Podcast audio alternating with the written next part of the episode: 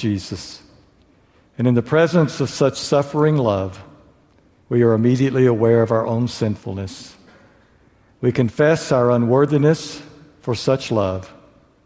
Forgive us, we pray, for every act of betrayal, every failure to be kind, every gratification of self, and every blindness to the needs of others. Wash us, Father, in the cleansing blood of your Son. Let us be granted your holy gift of righteousness. And it is through your Son whom we pray. Amen.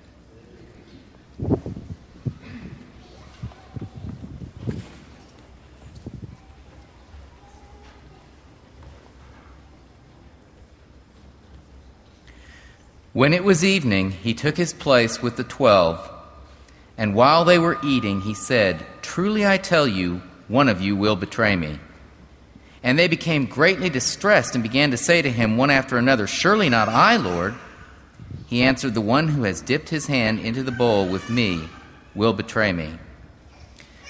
The Son of Man goes, as it is written of him, but woe to that one by whom the Son of Man is betrayed. It would have been better for that one not to have been born. Judas, who betrayed him, said, Surely not I, Rabbi.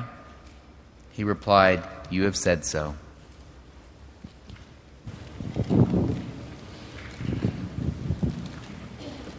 One of you will betray me.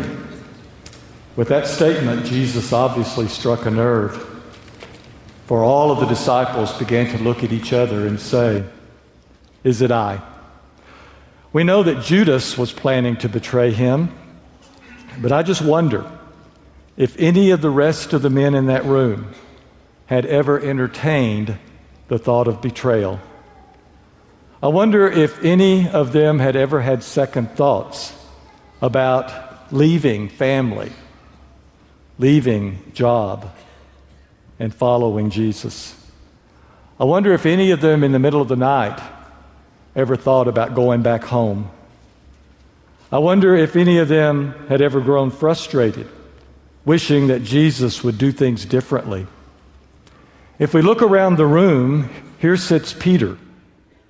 Peter had chastised Jesus on more than one occasion. And over there is Simon the Zealot, Simon who always carried a knife, Simon who wanted armed revolution. And then we know Thomas. Thomas had his doubts. And if we look back in the corner, there's Thaddeus. Did you even remember his name? Someone off to the side, lost in the crowd, rarely mentioned. Everything was about Peter, James, and John. Just wondering what he thought. Let's sit at the table, pull up a cushion, and hear Jesus say, One of you will betray me. And now ask ourselves, is it I? Have I ever betrayed my Lord?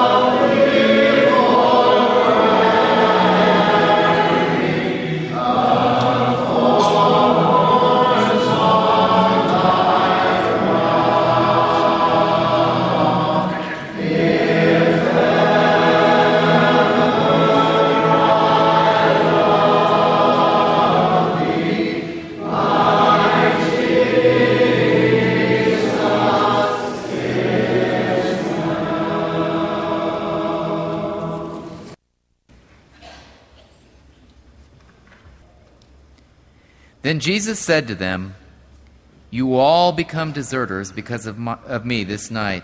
For it is written, I will strike the shepherd, and the sheep of the flock will be scattered. But after I am raised up, I will go ahead of you to Galilee. Peter said to him, Though all become deserters because of you, I will never desert you. Jesus said to him, Truly I tell you, this very night, before the cock crows, you will deny me three times.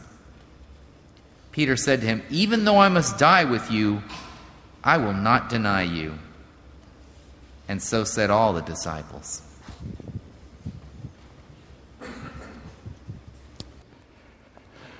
You know, there are times when our commitment is so strong. Sometime when we experience a particular grace of the Lord, a mercy in our lives, perhaps a healing, perhaps the feeling of forgiveness, perhaps a blessing. And we feel so close to Jesus. And at that time, we vow that we will always stay near Him.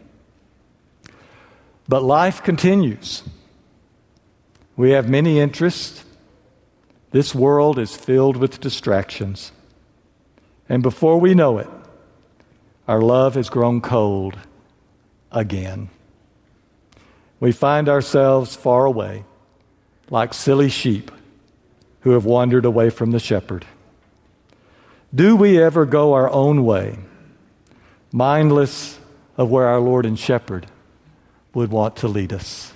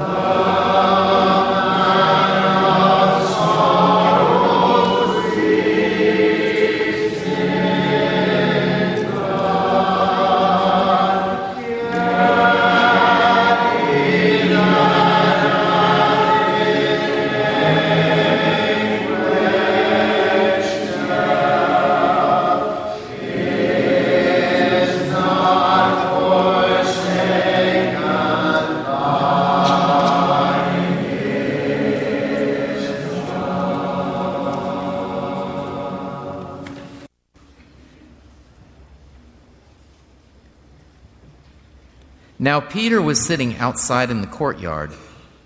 A servant girl came to him and said, You also were there with Jesus the Galilean.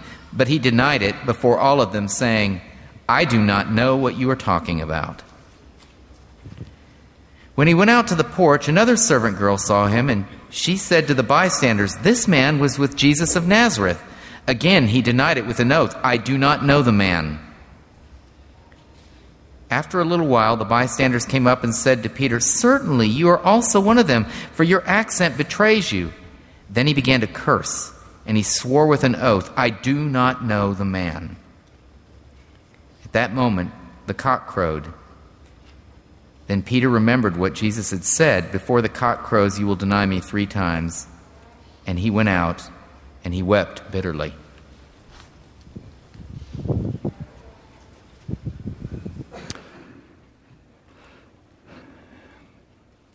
There are times when it is so easy to have faith. It is times that are so easy to say, I believe.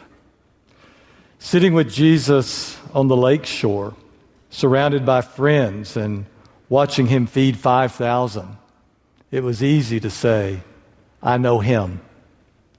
Sitting on top of the mountain with the glory of Jesus shining from his face, it was easy to say, I know him. Sitting in the upper room, surrounded by friends, it was easy to say, I know him.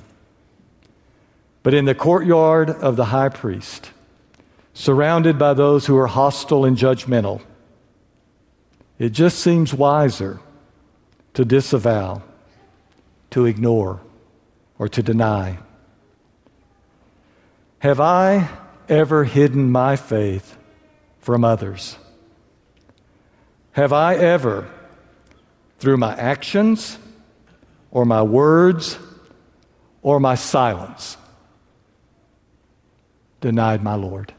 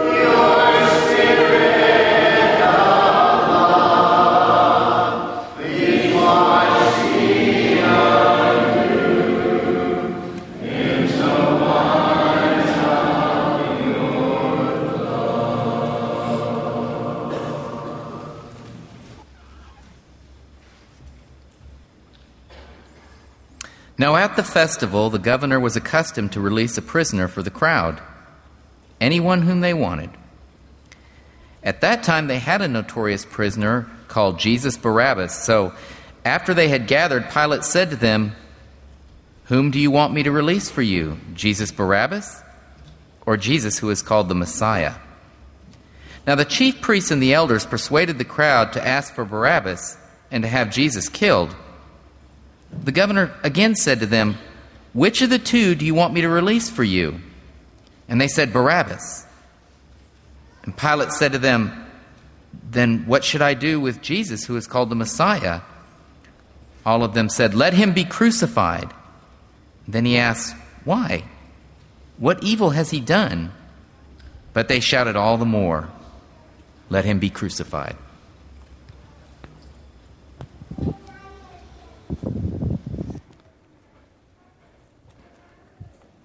The choice was forthright, very plain Jesus or Barabbas, Jesus or someone else.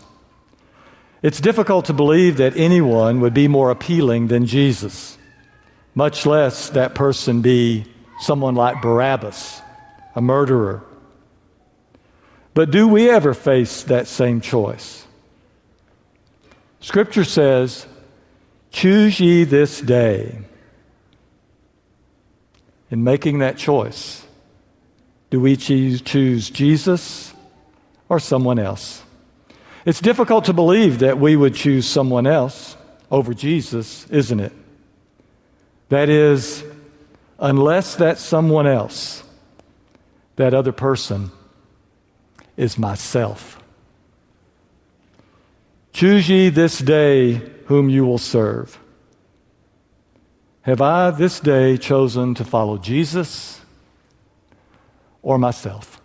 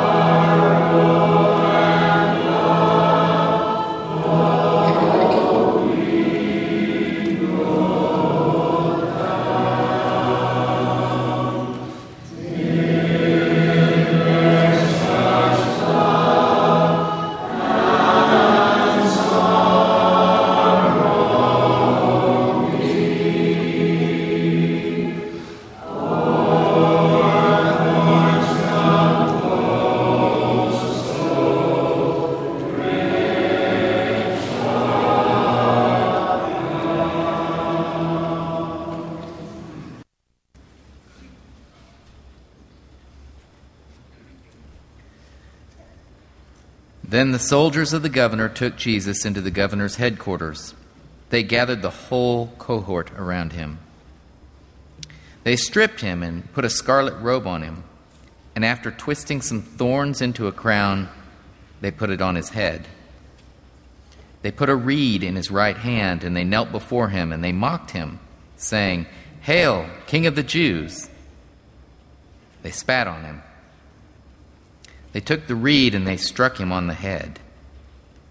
After mocking him, they stripped him of the robe and put his own clothes on him. They led him away to crucify him.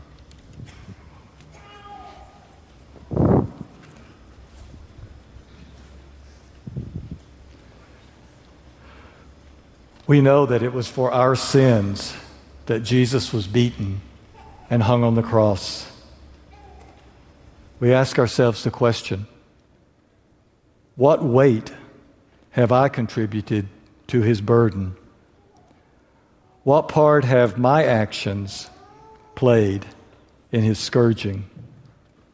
He died for all sins, past, present, and future. What have I thought? What have I said? What have I done that added to his pain on that cross? How in my life have I brought scorn upon my Savior?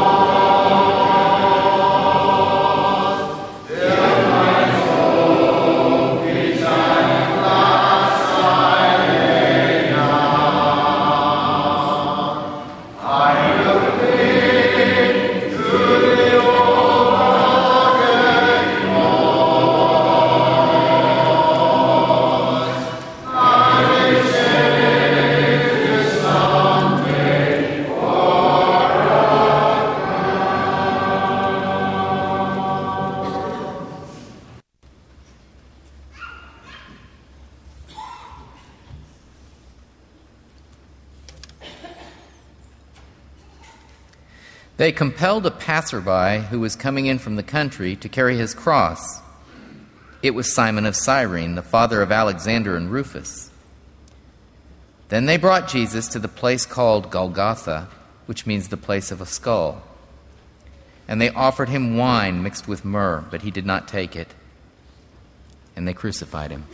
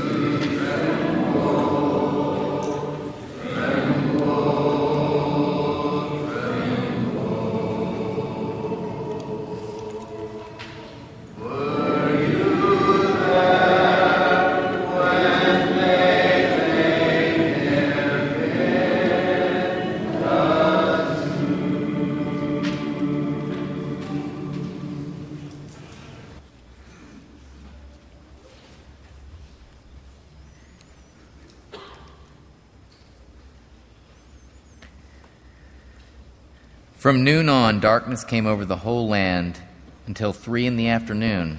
And about three o'clock, Jesus cried with a loud voice, Eli, Eli, Lama Sabachthani.